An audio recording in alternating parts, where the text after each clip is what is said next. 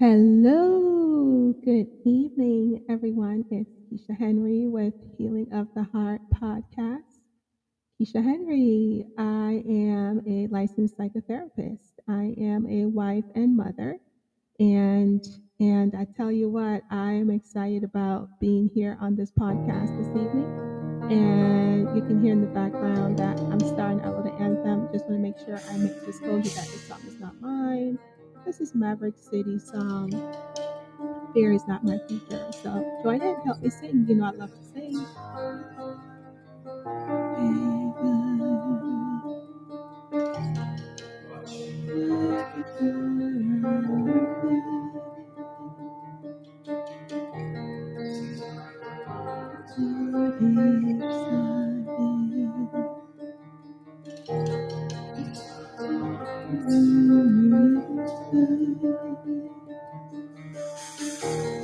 If you're just joining us, it's Healing of the Heart podcast.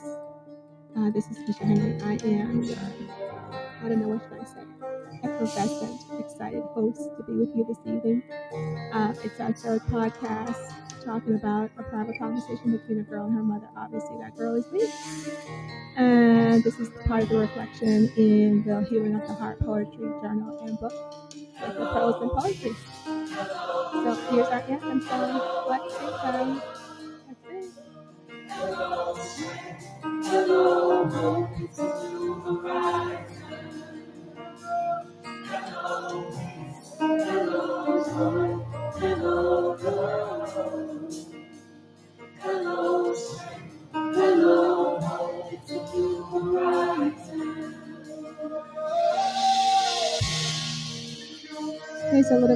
Round of applause for those of you who are joining us. If you continue to follow this podcast, but if you happen to be new, I just want to give you a big warm welcome.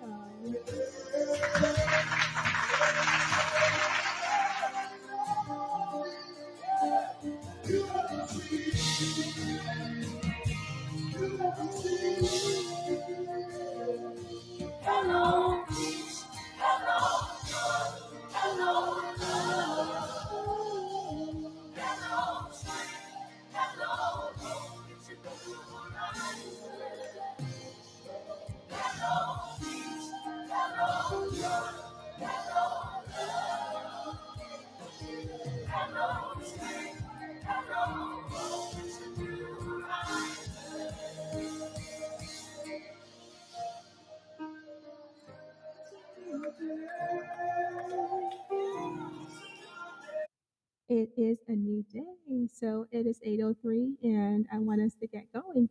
So if you're joining us for the first time, and I said us because obviously it's not just me, but we have other persons here on the podcast this evening. And um, by the way, just a couple of um, housekeeping things. If you're wanting to ask questions or to um, join the conversation, just remember to keep your mics or your phones on mute. Uh, but of course, you can continue to listen on a conversation. And of course, if you want to send me a message, um, you can also put it in the message box um, on the platform. So yeah, it's a new horizon. So welcome to again to Healing of the Heart, you know, podcast. This is our third episode, and if you're joining us for the first time, you're probably wondering what this is about. I'll share that with you in just a few moments. But again, I wanted to properly uh, introduce myself again. That I am Keisha Henry. I am a licensed uh, psychotherapist. I do practice um, in uh, Palm Beach County here. I also um, Palm Beach County specifically, Greenacres, and also Boca Raton. And I primarily work with women and girls. And our mission at in our practice, um, which I never gave the name, it's New Beginning Healing Institute. The mission here is to ensure that we believe that every woman and girl deserves a positive self-esteem.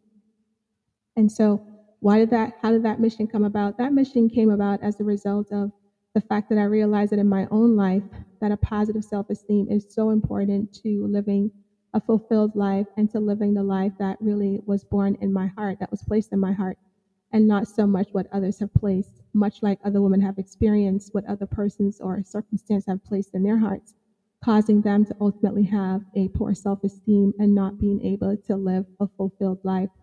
And so, out of um, you know my experiences, um, that have caused me, I would say, more or less, to have had, you know, um, those uh, poor, you know, self-esteem and poor, you know, poor way of viewing myself in the world, in a sense, and all, you know, out of the experience of other women, you know, having the same, having, you know, walked the same path or journey, really have led me to, you know, begin this work in my life and to continue forward and to help other women and girls to see that they too can do the same. And out of doing the work in my life and, you know, being privileged by so many women and girls, um, have come about Healing of the Heart, selected prose and poetry journal um, book. And I'm really excited about that. And I'll be honest, my heart really is to, having started this podcast, is to really build this community um, for women to really be able to be vulnerable and to, you know, to share, you know, their path, their journey, their experiences, you know, that perhaps have not been the best, but they want to do something about that. And, and so this is exactly what this podcast is about. And um, again, hoping to really build community around this poetry journal, um, explaining, you know, perhaps, you know, my path, and uh, hopefully that will, I don't know, ignite the conversation for other women to join in and to see that they too can do something about that. I am a witness every day to a lot of women and girls, you know, many women and girls that I've come across. I'm in the work that I do on a daily basis, and to see how they are so bold, if you will. Um, they have finally realized that, you know what, I can do something about the negative things or the negative seeds that were planted in my life. I can do something about that now. There's no point in pointing fingers to the past, but you know what? In this very moment, I can do something about that. so that takes me right into what is this podcast, what, what this podcast is really, and what it is not. and I always like to just take a few moments here to say, what this podcast is not. And by now, if you've listened to this podcast in the past, you know, I always talk about what it is, and I always, you know, begin with a quote from one of my favorite poets, uh, Sir Derek Walcott. By now, you should know his name because I repeat it so often. So, what this, what this podcast is not, already I gave you background for the reason for this podcast. I gave you a little bit of, you know, um, my own history, if you will, my own story, sharing, you know, why this podcast, um, why the book, and why the practice, honestly. And, you know, let me just pause here and say, if you don't have a why for why you're living every day, that can be really dull because you can find yourself in a rut. You can find yourself stuck. You can find yourself not being in service to others in a meaningful way.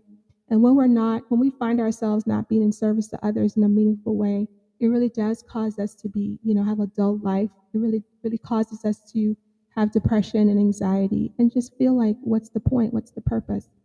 And so, yeah, the why. So I continue this podcast to talk about the why behind Healing of the Heart, selected poetry and po- prose journal, rather, and also the why for why I do the, you know, my work every day. And sometimes I really struggle with the word work because it's not work. This is a pleasure for me because I continue to work out my own life and I, you know, support women who are willing to do the same. so, speaking about willing to do the same, then, what this podcast is not, this podcast is not about judgment.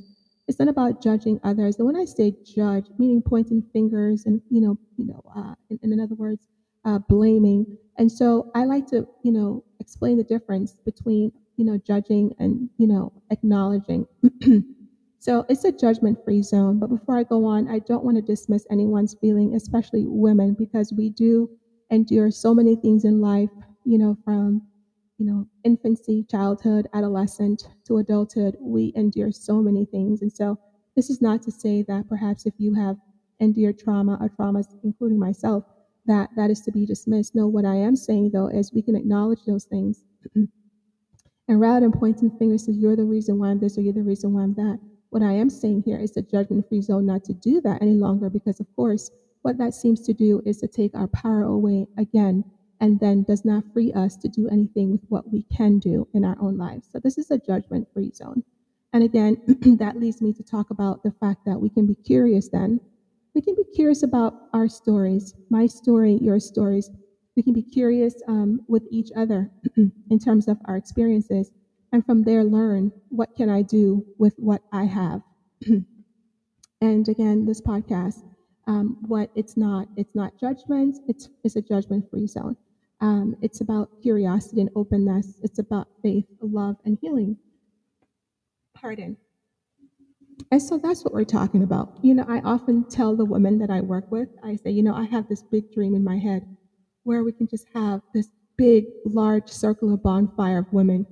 And we just sit there and we just talk openly and safely about our past stories and, and talk about, you know, um, how we have had to roll up our sleeves, if you will, and, you know, the things that we've had to do to work through fear, to work through rejection, you know, to work through abandonment, um, to work through you know, feeling insecure about ourselves in the world and perhaps even within our own environments and what we've had to do and what we continue to do. So, yes, it's about faith, love, and healing. And so then now this takes me to talk about or to really recite uh, Sir Derek Walcott's um, poem or quote, I should say. It says, There's no sense of passing judgment on the past. See, because no one has been unambiguously right or wrong. It is the collective experience that matters. And I like that. it's the collective experience. So yes, we've had terrible experiences. But along the way, this this this quote suggests to me then that there's an exception somewhere. There has to be an exceptional person, someone that has been in your life, someone that really was a beacon of light at some point, you know. So that's what this podcast is about. And I also summed up what it's not. And I'm going to take a break now just to go back and play a little bit of that song just to give me a pause and for you to contemplate, you know, um, my, my, my background, really, my history in terms of why this podcast, the why behind the podcast, and for you to kind of digest, you know, not only the whys, but perhaps if you want to continue to participate, understanding what this podcast is and what it's not. And so there's a few moments there just to kind of digest that. Maybe you have some questions, maybe you have some feedback for me, maybe you have a comment, but while while I'm playing the song, perhaps you can take a few moments just to digest that for a minute or two while I play the song.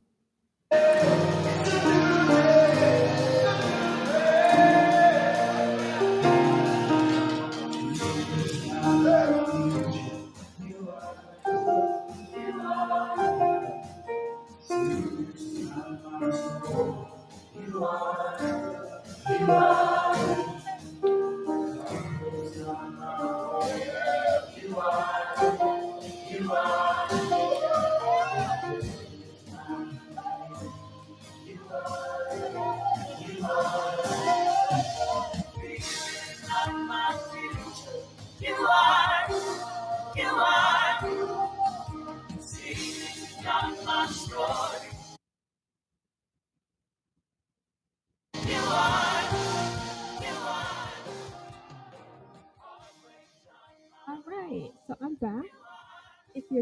for the first time, this is Keisha Henry with Healing of the Heart podcast, and I welcome you to episode three, talking about a private conversation between a girl and her mother. And obviously, that girl is me. So, what does that have to do tonight? Well, so earlier we were talking about what this podcast is and what this podcast isn't. Why? Because we are very serious about, you know, helping women and girls, you know, really connect to themselves. So when you're better connected to yourself, you can connect to other persons. In order to do that, we do need to work on those things that have caused us so much pain, those things that perhaps still hold us back today. And so that's what Healing of the Heart, Poetry Journal, and Selected Prose and Poetry is all about um, in this book. And of course, have basically, you know, emerge this conversation that I feel deep in my heart that needs to happen and that we can develop, you know, a conversation around um, so we can move forward. Um, if you're interested in that, then please remain with this podcast. Um, let me turn this volume down a little bit. Okay, so the topic tonight we're talking about is a conversation between a girl and her mother. But before I get into that, I have a question to ask you.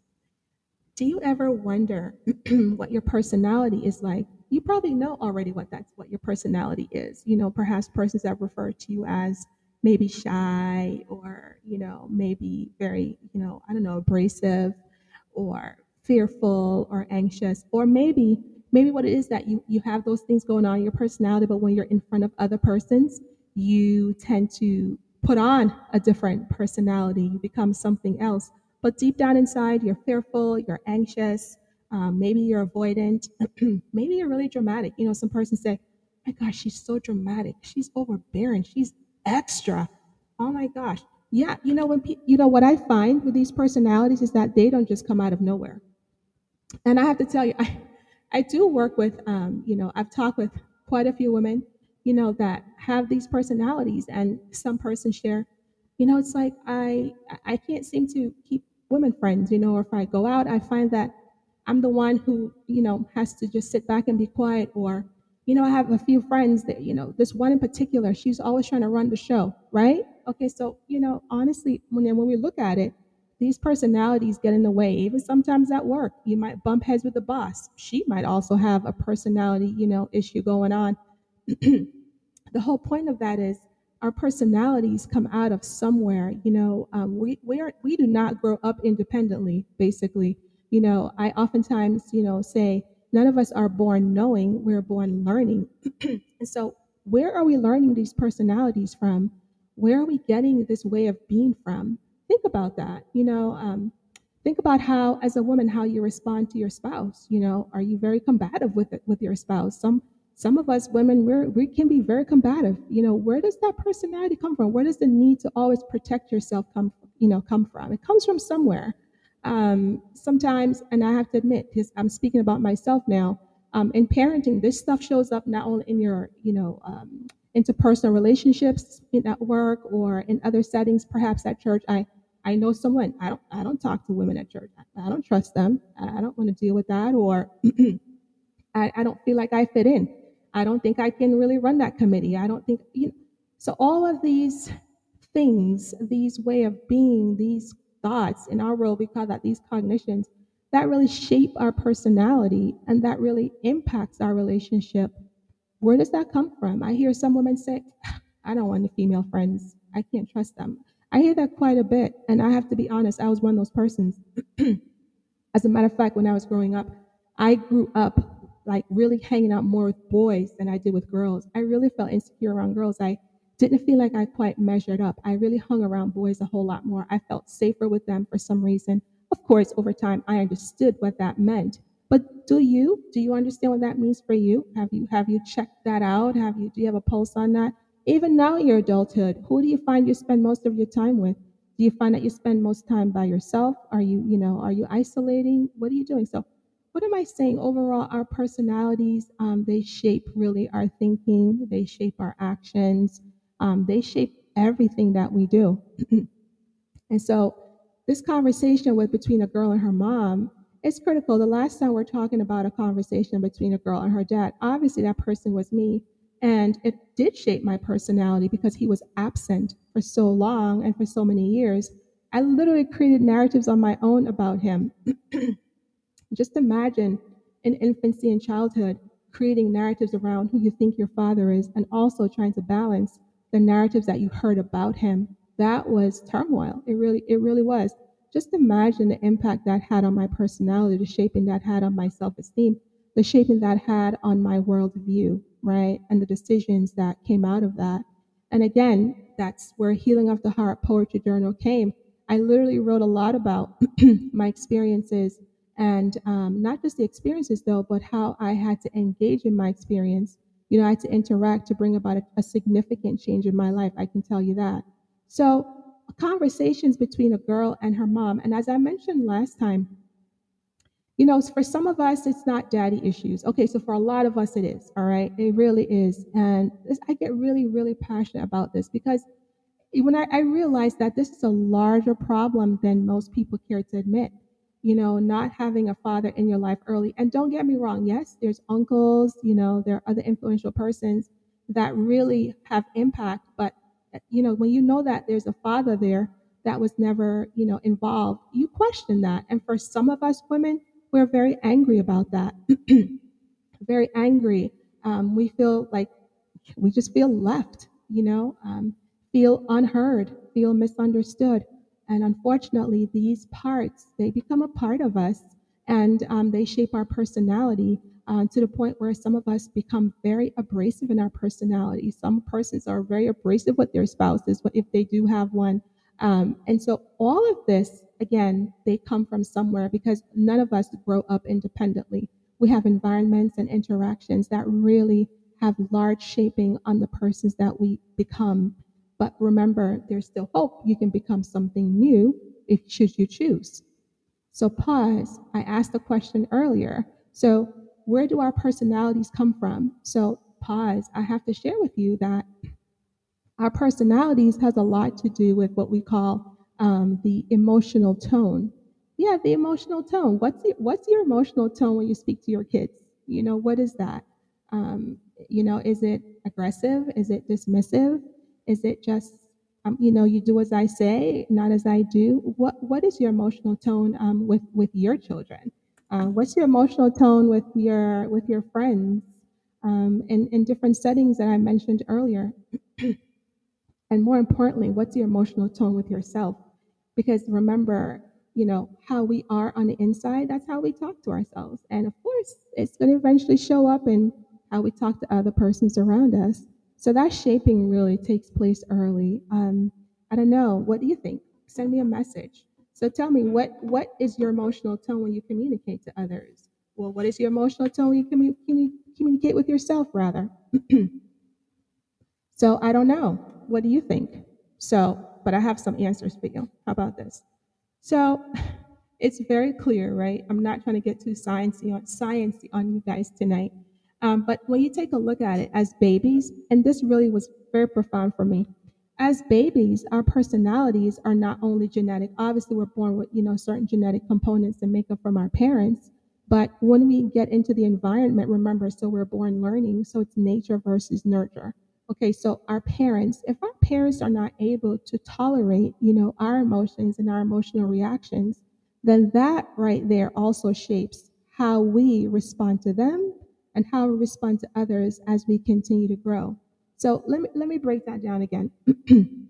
so basically, you know, our parents, their emotional tone, how they are with their emotions. So what? So then it begs the question: What did they learn about emotional um, emotional and social display.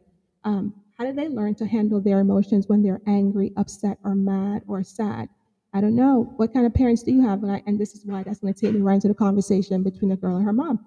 So, what does that look like for you growing up? So, a baby's a baby's temperament or way of being happens to be the fit between that baby's temperament and the personality of that parent or caregiver or caregivers. That is profound, isn't it? That's amazing. So if I have this boisterous personality and, and my parents have a boisterous personality, can you imagine how that's going to turn out? Boisterous to boisterous, you know, abrasive to abrasive? That's not going to be good. How about this other example? You have a parent that's very dismissive. They're not really consistent in terms of how they're responding to your emotional needs. Or maybe the baby is not abrasive. Maybe the baby's just basically you know, very quiet, very docile, and you know, um, the the caregiver perhaps have a different personality. So once again, you can give different scenarios around this, by the way. But just just think about that. Think about what your personality is, you know, growing up. What is it now? What was it? You know. So basically, what whatever your personality turned out to be, you just it just wasn't dropped in your lap. It really wasn't. You know. Just think about it when you're growing up in a living room. Did your parents talk to you a lot? Did they acknowledge you or you just sat there in silence? I don't know. What was it like when you came home from school? Did you say what your day was about? Did you get asked what your day was about? And if you tried to share, I don't know, did you get a response or were you shut down? Who knows, right? Again, just being curious. I ask these questions because I want you to ask yourself questions, you know? Remember when you when you first first rode your bike? Who taught you how to ride that bike? How how was that taught to you? Uh, was it in a very calm manner? You know, because uh, was it really, you know, in patient manner? You know, what, what what went into all of that when you first tied your shoelace? Were you taught in a calm manner, or were you rushed to to to learn how to tie your shoelace? You know, I mean, these are very small interactions that really feed into the shaping of your personality and the kind of self-esteem that you come away with and the kind of person that you end up becoming and the kind of parent you end up becoming and if you're like me, you know, um, that was done. I, ha- I was a parent early in my life, so just imagine, right, the shaping that took place, having an having an absentee father, not really being sure about my self-esteem, not really being sure about my identity as a girl, because yes, girls between the ages of three to six, that's a very critical time for a father and her daughter. If you notice, during that time, a girl really covets the time with her father. If, if you know, when, when you, you notice a girl basically will fight for time between mom and dad, she'll basically be fighting mom off and want to spend more time with dad. Why? Because that's a natural thing to happen in, in a child's development. it's a time when a father is cementing a girl's identity and her sexuality, to be honest. I mean, that's just science, right? So when you don't have a father there in a home to do that, it's kind of critical. It really is. So that's all feeding into the shaping of a personality, the shaping of your self-esteem, the shaping of social skills. You know, remember I talked earlier about that, you know, that emotional tone. That emotional tone is going to show up socially um, as you matriculate through your years. And so that's really important how that will affect the kind of woman that you and I become. And that's the reason why I'm so passionate about that because it, it does matter. there was a psych, no, I think not a psychologist, is a doctor, a medical doctor, 20 years ago or 30 years ago. He said that germs are things, but also thoughts are things because they're shaping these interactions, you know, doesn't matter how subtle or how overt. Basically, they become things in our minds and they do shape our personality. They do shape what we think and what we do, right? So I don't know. What do you think about that? This is a time where I'm hoping that you're thinking about some of the examples I've given in terms of like when you were growing up. You know, what was it like when you came home from school? Um, who helped you? You know, who taught you how to tie your lace? I don't know. Um, did you ever speak about what your day was like? Um, what was the interaction like between you and your dad between the ages of three and six? You know, was it a warm one? Um, was it one um, that allowed you to be yourself? Were you allowed to display your emotions, whatever they were? Um, were they received? Or perhaps, you know, were they shunned to say, well, you know, why are you crying? You know, or boys don't, boys are not supposed to cry. You know, that's another issue, you know. So again, what were your interactions coming up? And again, we're not looking to blame, we're looking to understand. We're looking to understand who we are now today, you know, looking at our relationships, you know, are, are you having successful relationships? Are you having successful parent child relationships? Again, I often talk about that piece too, because I recognize my own deficits, you know, being a, a teen mom, um, missing out on, you know, years with my own dad, um, missing out on critical social and emotional development, um, which was passed on. I passed that on, you know, into my parenting, obviously, and I've had to work through that. This is why I get so excited, I get so worked up over this because I see it every day in the community of women that I talk with and that I work with.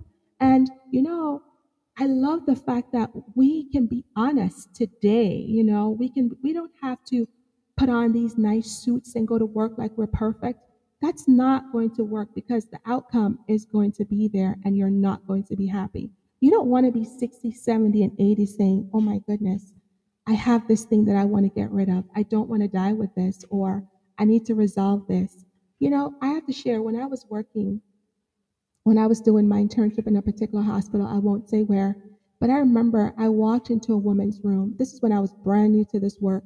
And uh, there's a woman there. She was she was very ill. She was you know terminal ill, terminally ill rather. And um, I she her relatives were coming down, and um, she had difficulty with understanding, or I think it was she was informed that her daughter was here to visit. She instantly became upset. I, I'll never forget that. I'll never forget it because I'm like, what's the big deal? Like, well, your daughter's here. But then as time went on, I was talking to her and I realized more and more that she had unresolved parent-child relationship issues and she just did not in her in her last stages of life she did not want to deal with that. And i'm thinking so fast forward i'm like now i understand. I understand that you know to say these are things she, she has these emotions bottled up right? So obviously she has some emotional pain there and doesn't know how to deal with her emotions as it relates to her adult child. And that didn't happen overnight because I imagine if she's not able to do that then, where did this come from? Where did it come from where you don't know how to handle your emotions? What? And a lot of times as parents, you know, we pass that on to our kids. We don't know how to readily or, you know, to deal with our own emotions. We call that, you know, emotional regulation. We don't know how to do that. And so we don't know how to help our kids to manage their own. And unfortunately, if we don't do that, we are also helping to wreck their self esteem and also to help wreck their future relationships. And so I get really passionate about that in my own life because that's where it starts. And then helping other women to see that they can change this. They don't have to wait to till they're way up in their in their 60s, 70s, and 80s. And certainly they don't want to pass it on to their children. So I get really excited about that. It, it's really nice to hear when when women say, "Hey, you know what? I talked about this thing at work today," or "I was able to share with my husband what we talked about today." Oh, you know, my daughter and I we talked about this after. Yeah, this is it. You know, this is it. This is exactly what it's about. And as I shared earlier, you know, it's my hope one day that we can just sit around a bonfire and take and, you know, and talk openly about these things, right? About where we've come from, the things that we've endured and struggled with. But gee, you know, look at where I am today. I don't know. Speaking of bonfire, I, this is a good time to share um, that we do have the women's um, collective group. It's a it's it's an open group. It's a free group. This group is without charge and it's through the NBHI Community New Beginning Healing Institute. You can go to the website and check out our next upcoming um, group. It's we're going to have the next venue is going to be at I always get this mixed up at the beach in Singer Island. I think it's John MacArthur Park. That's the beach. We're going to be meeting there. But for more information, you can go to um, the website nbhillc.org and um, check out the event. Um, and click on events. You can see the link there that you can find more information and enroll. Why am I sharing that? I'm sharing that because, again, there are a lot of women that think like me out there and think just like you. You know, they want to have connection. They want to develop honest relationship. They want to find other women that have gone through similar things that actually want to grow and build a community. They actually just want to be real. There, there are a lot of women out here that want to be real. You know, they don't necessarily want to go to a, a suit and tie function or a black tie function to do this. They just really just want to let their, you know, the hair down and sit down and just talk honestly and to be, and be able to begin to, you know, build relationships that are meaningful to them and that can elevate, you know, their lives. so let me just pause and I'm going to play some more music. When I come back, I want to now get into a private conversation between a girl and her mother with the understanding of what we just spoke about, meaning how per- personalities are shaped, how absentee moms and, and dads, how parents who do not know how to properly regulate their own emotions tend to their children, and how that takes shaping in a woman's self esteem and how that really affects her life in, in the moment today. So I'm going to pause now. I'm going to play some more music. Let's pause. And while we're pausing, again, I want you to be thinking about what we just talked about. Perhaps thinking about your own experiences and um, and perhaps what you want to do with that if that's still a concern for you today.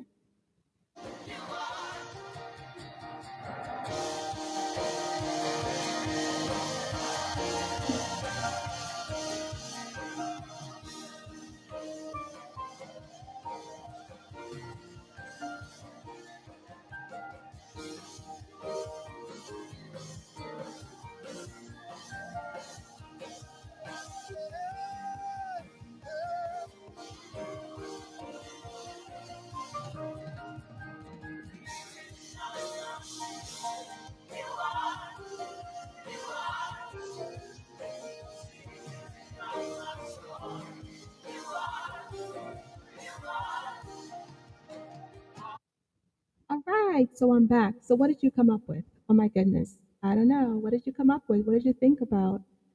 I hope you I hope you are thinking about those questions that I asked earlier. Maybe you've come up with your own questions. I don't know.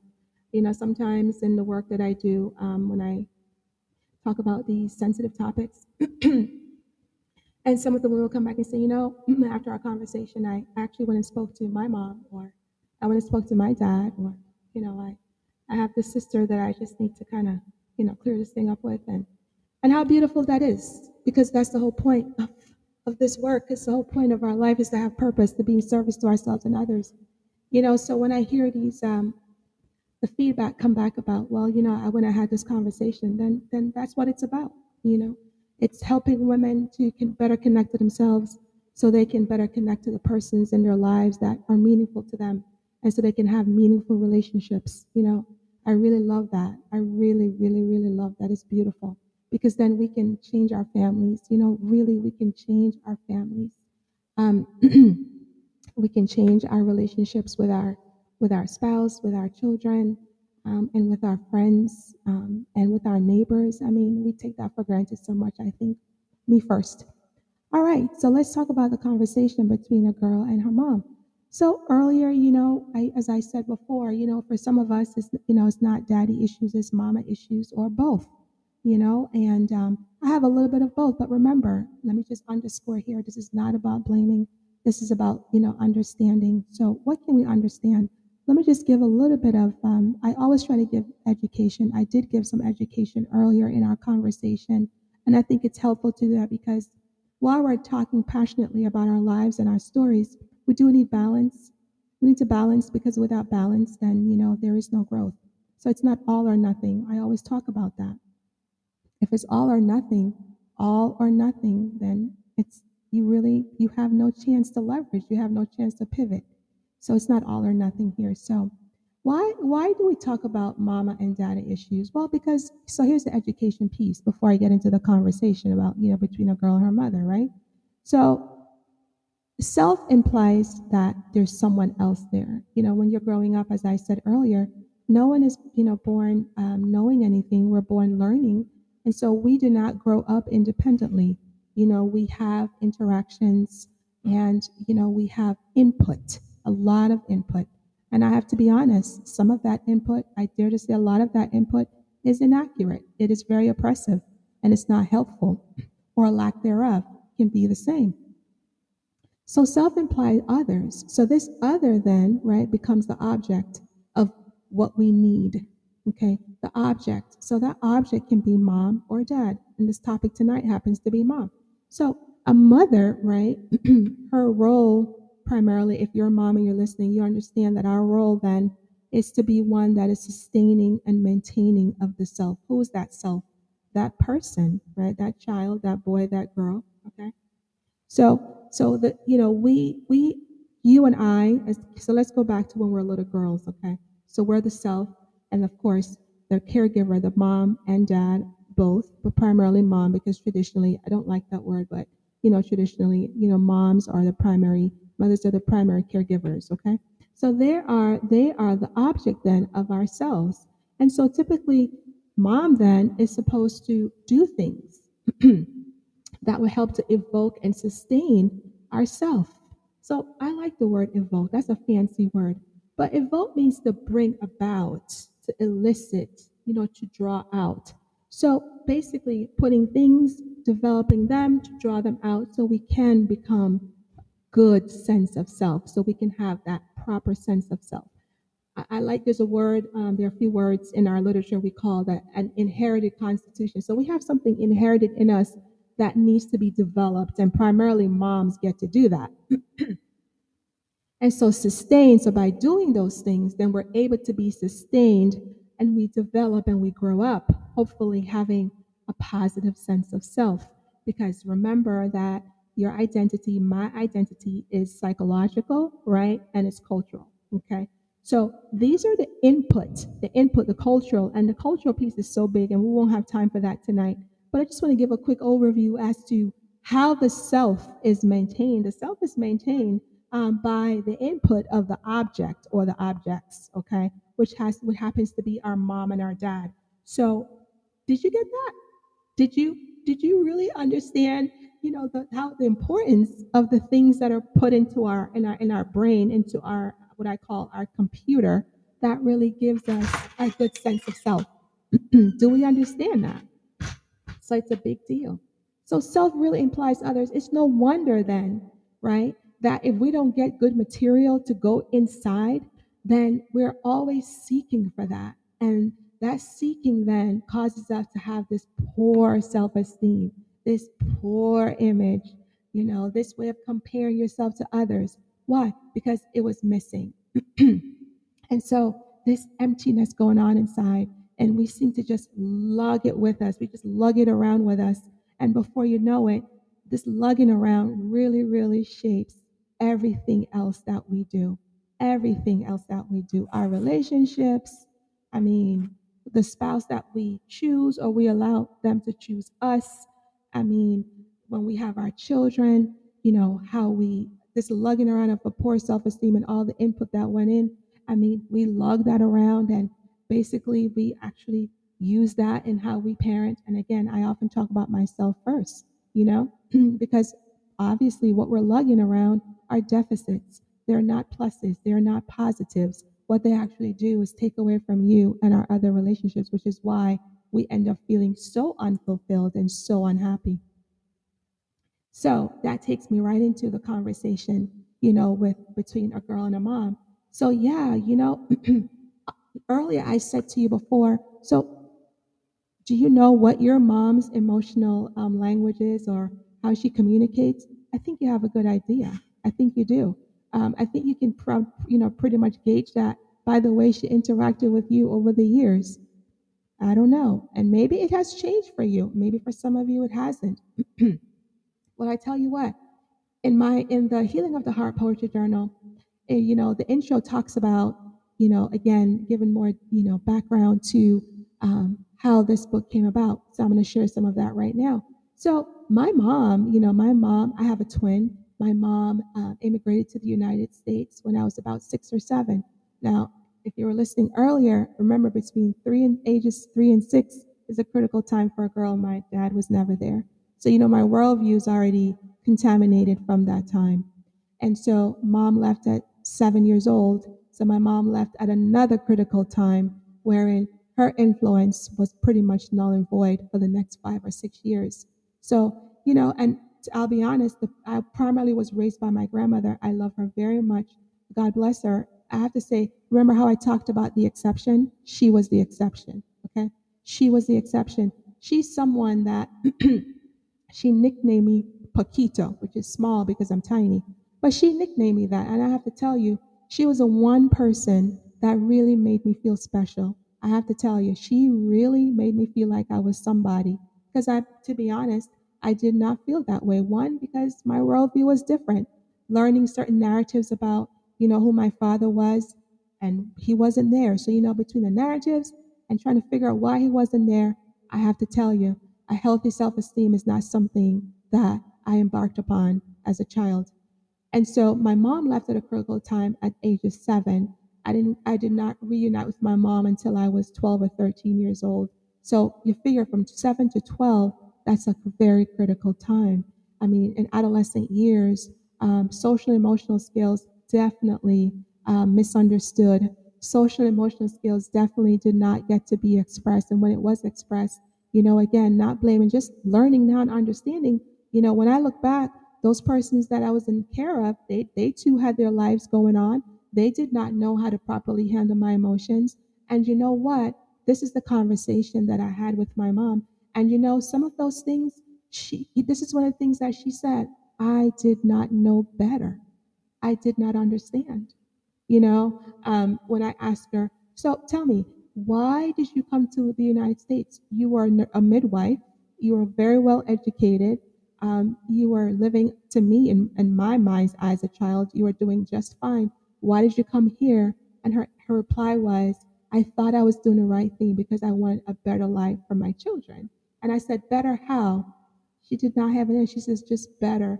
And so, you know, it's, it's interesting to talk, to ask your parents. And like many of the women I, I talk with, they also go back and ask um, their parents why. This is the moment where we get to go back and reauthor our stories because remember, as children, we're growing up, we're not sophisticated. We don't understand a lot of narratives. We don't understand. We just don't get that. and the caregivers that are in place, they are not aware that we need that. Some of them just not. In my experience, it was that was the case. It was just like over their head. You know, they had their own children, their own families, and they were doing their own thing, you know, really granting my mom a favor, basically looking out for her children. Why? While she's trying to make and forge a life. Why? Because my dad was not there. So these are some of the things that, you know, we have to ask questions. What what was the driving force behind my parents' decision? If your parents are still alive, maybe this is a chance you can ask them. I don't know if, if it's possible. But even if you don't get to ask them, I think it's still important to be able to ask yourself, what are some reasons, what are some possibilities here that actually, what was that drive or did, you know, that drove their decision to do this?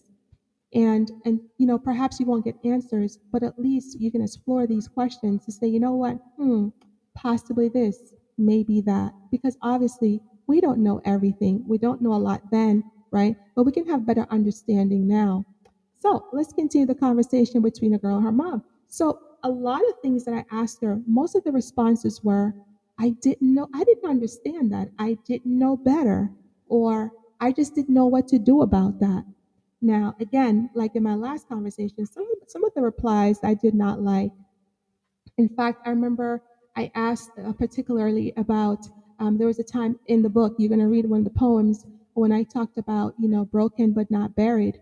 One of those, um, that in that poetry, it, it, you know, really it was a reflection of when I was, I was 11 years old and I was boarded out. I was boarded out to, to live with a friend of hers um, from my family of origin. And when I asked why that took place, she said, because they felt like it, it was almost like I was unhappy and I was uh, in, in, in our in our in our colloquially I was feisty. I was rude. You know, I used to backtalk a lot. Yeah, my personality was pretty abrasive, right? Um, and and she said that was the reason. Now, when you read that poem, "Broken but Not Buried," I didn't quite understand that. I did not understand. Remember, coming up without a father, not having any understanding about the narratives where he's concerned, and then my mom left. Um, it, it was a whirlwind. It really was. I clearly did not understand myself. Clearly, I was confused about my own identity. And I have to tell you, I didn't know what I was good at. I, I, didn't know what I was. I didn't know what I was going to become. I promise. I remember my grandmother saying to me, "Oh, you're going to be a lawyer one day." That's all I heard. I never dreamed for myself what I wanted to be or what I could become. I just the, the belief was not there. It just wasn't. You know, in another poem in the book um, titled Living in Their Shadows, you know, I was living in, in their shadows. I was living in the shadow of what other persons told me I should be or that I wasn't going to be. Now, I heard a lot of that, right? But here's the deal the conversation between my mom and I was pivotal because I also saw some reflections of something that I sensed as a child growing up too, wherein she herself didn't know how to deal with her emotions. And then upon talking to her, I understood where that came from. And in one of our conversations, she did not reply to something I asked. Oh, I think I did ask her about the, the narratives, the narrative around uh, my birth or conception, rather, my brother and I. And I and I, I, I repeated to her what, what was said to us. And she said, You know, it was not my wish for you guys to learn that then. But she says, I did tell you and your brother when you're 13. And I said to her, You know, you know, mom, I really wish you didn't wouldn't have told us that at 13 or 14. And her reply was, I really thought you guys could handle that. So once again, my mom did not fully understand that that kind of information is not something that we need to, uh, to hear at that particular time. And when I spoke to her further, she said, You know what? now that we're talking about it, I really told you guys because I told you because it was for me to release. So there it is again with, you know, parents not able to deal with their emotions in a proper way in a particular time because they too have deficits. And again, upon talking further about it to her, she says, I just didn't know better. I just, I was upset about things. And that's what I said. And that's when I shared it.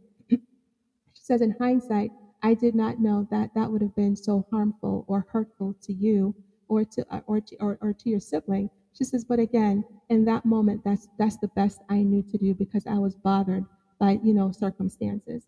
I said okay, and from that conversation, as the conversation progressed, I listened to her, and then there's some parts of the conversation that she did not answer, and I, I said to her, you know what I just noticed?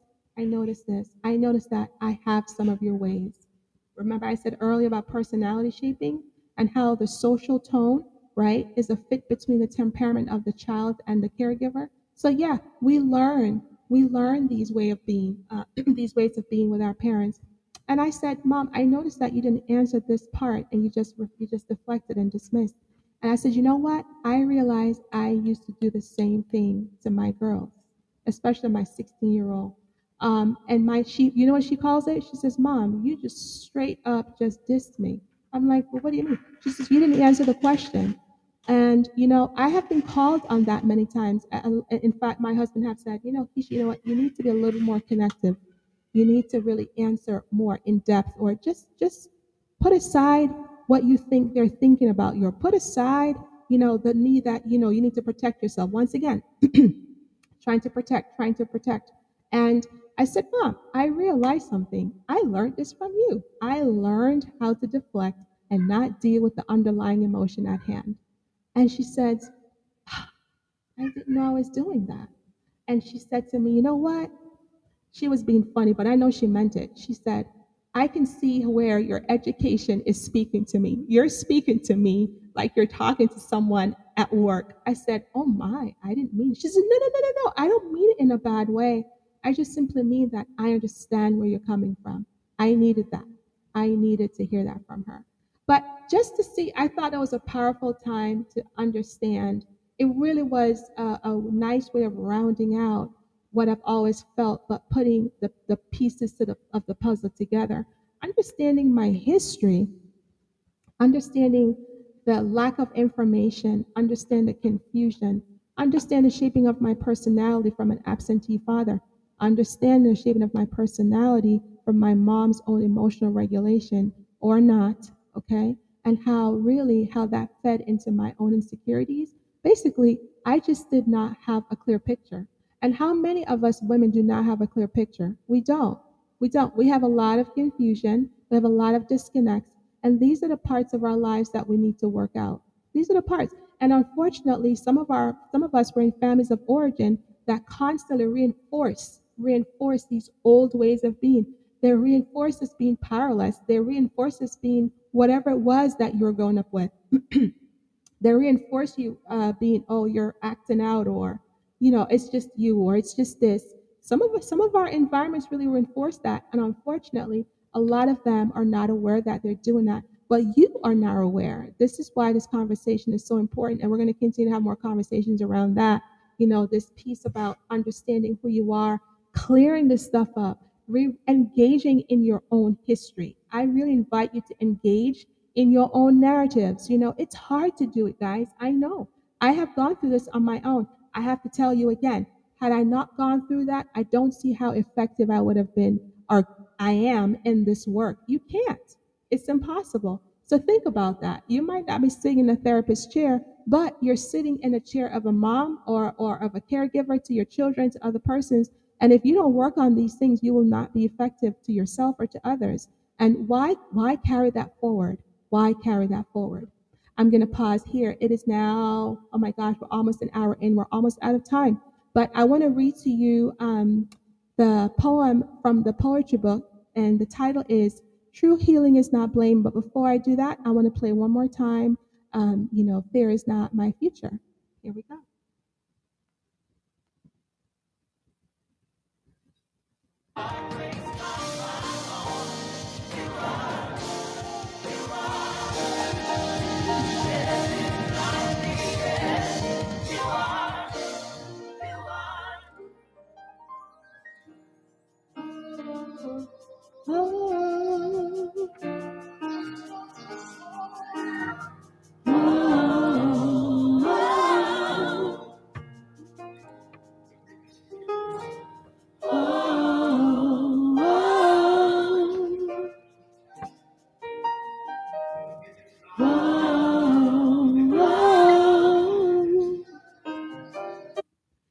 Back. So now I want to read to you. And I, you know, I usually just read parts of it. But tonight I feel the need to read the entire um, poem, True Healing is Not Blaming, because it isn't. You know, once we once we are intentional about healing, you know, the opportunity then appears, it presents itself for us to be more curious and we can move away from blaming to healing. And so here is um, the poem, True Healing is Not Blaming. We're all on this road towards healing. Each of us have to be determined to take this journey. The man at the pool of Bethsaida blamed others for his palsy, his condition, his present, and his future, forgetting his purpose, his desire, his will. Before he knows it, it's eternity.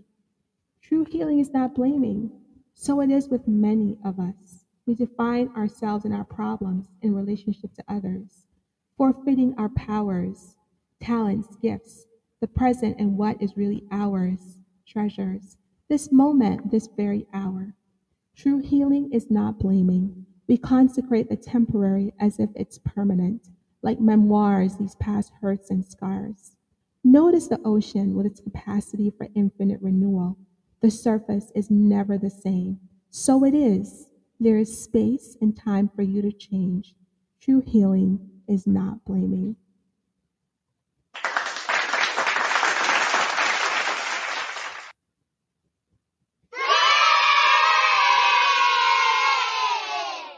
I enjoyed that, guys.